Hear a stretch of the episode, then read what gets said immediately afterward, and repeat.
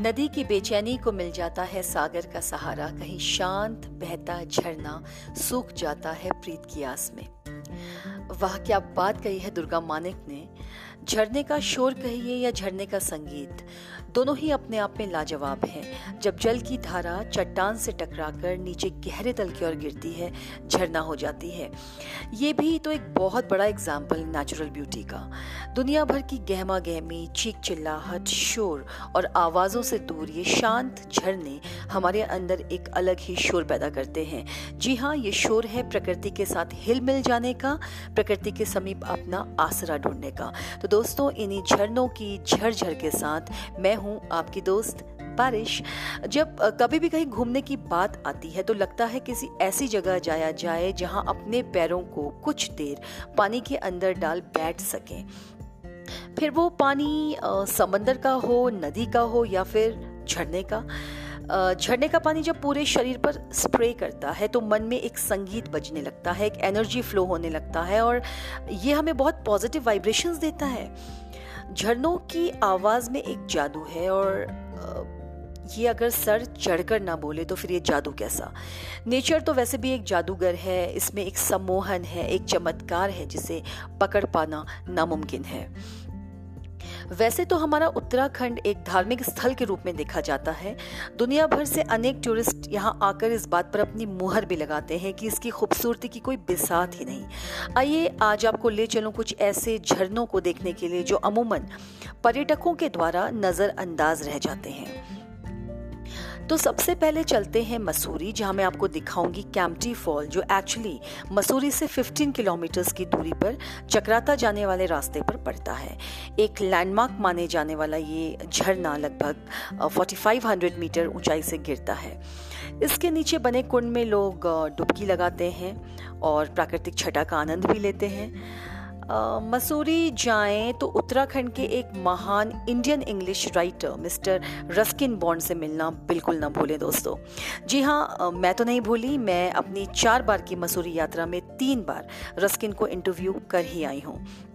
उनके साथ लेखन पर कई अनुभव साझा करके आई हूँ और उनके फिक्शन पर एक क्रिटिकल स्टडी भी तैयार किया है, जो बाद में मौका मिलने पर आपसे शेयर ज़रूर करना चाहूँगी।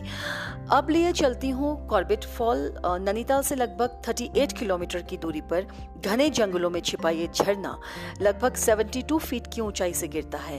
एक एक्सपीरियंस आपसे ज़रूर शेयर करूँगी कि इस झरने के नीचे बने कुंड में मैं तो लगभग लगभग डूबती डूबती बची हूँ। पैर फिसला और मैं औंधे मुँह पानी में पानी की एक विशेषता ये होती है दोस्तों कि ये अपने ऊपर आपको स्थिर खड़ा रहने नहीं देता। तो बस आ, मैं भी नहीं रह पाई। कुछ सेकंड्स के बाद एक हाथ आकर मेरी कमर को जकड़ गया और मुझे पानी के ऊपर खींच लाया।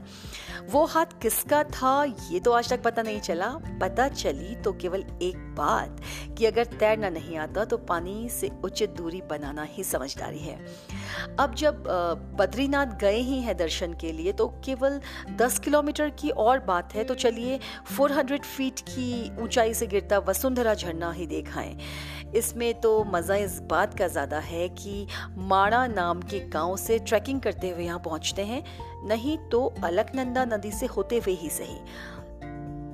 माफ़ कीजिएगा, चक्राता में एक झरना तो छोड़ ही आए।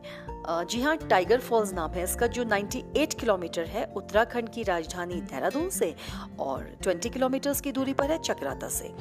अगर ट्रैकिंग का शौक रखते हैं तो हम चलेंगे बुरांश के सुंदर फूलों और बांझ के जंगल से 5 किलोमीटर होते हुए।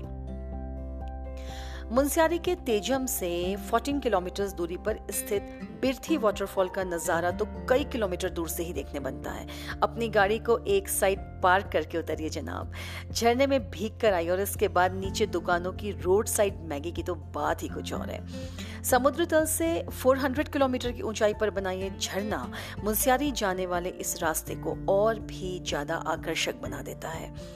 मसूरी के ही समीप भट्टा फॉल्स एक रिसेंटली डेवलप्ड पिकनिक स्पॉट है। व्यवसायीकरण से अछूता ये झरना प्राकृतिक खूबसूरती का लाजवाब नज़ारा है।